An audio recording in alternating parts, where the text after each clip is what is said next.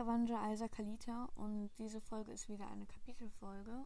Ähm, deshalb sollten alle, die Alea Aquarius 6 und 7 noch nicht kennen, jetzt abschalten. Und ich fange an zu lesen.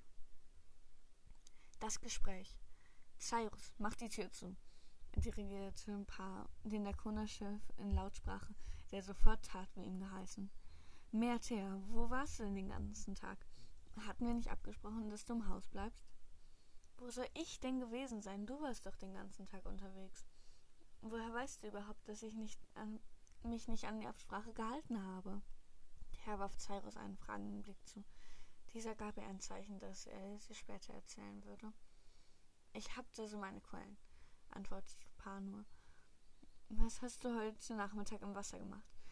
Weißt du nicht, am, am Wasser gemacht. Meinst du, im, was?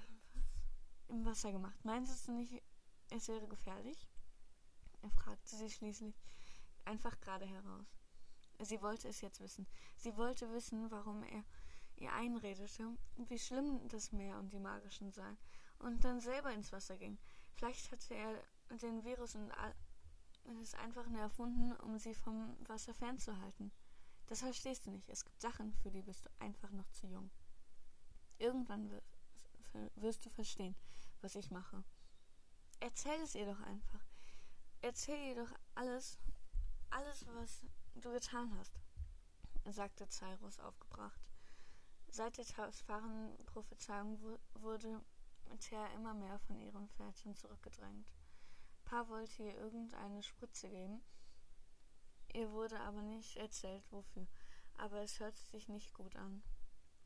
Cyrus half ihr einigermaßen dabei, dass er sie dass sie sich auch mal zurückziehen konnte, auch wenn es immer schwieriger äh, schwierig war, wenn Pain dann nach ihr fragte, da Cyrus dann die Wahrheit sagen musste. Aber dagegen ging Tasaras auch im Geheimen vor. Ihr wird niemand erzählen, was ich getan habe, auch Edakona nicht. Und, und daran haltet ihr euch, schien Paar zu brüllen. Er hatte wohl vergessen, dass er Thea damit nicht einschüchtern konnte. Aber sie merkte, dass er bei seinem Nein bleiben würde.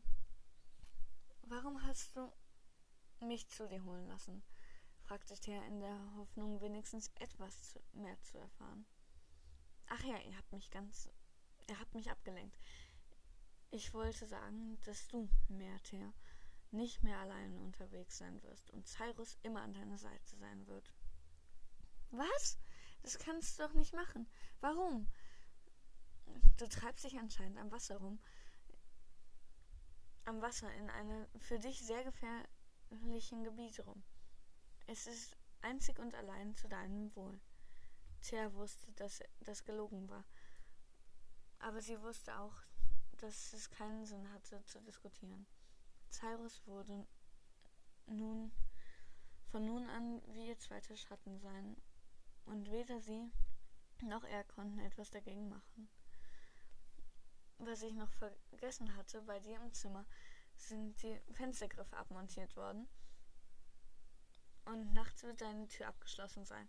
Draußen vor der, in der Tür wird Cyrus schlafen. Was? Schrie Cyrus Paar regelrecht entgegen. Da gibt es nichts zu diskutieren, Cyrusöchen. Ja, das war das ähm, neueste Kapitel von dem von Theas Geschichte. Ähm, ich weiß, davon kam nichts im Buch vor, aber ja, man hat ja noch nie Theas Sicht gesehen, deshalb Ich hoffe, es hat euch hat diese Folge gefallen. Ähm, möge euch stets guter Wellenschlag begleiten.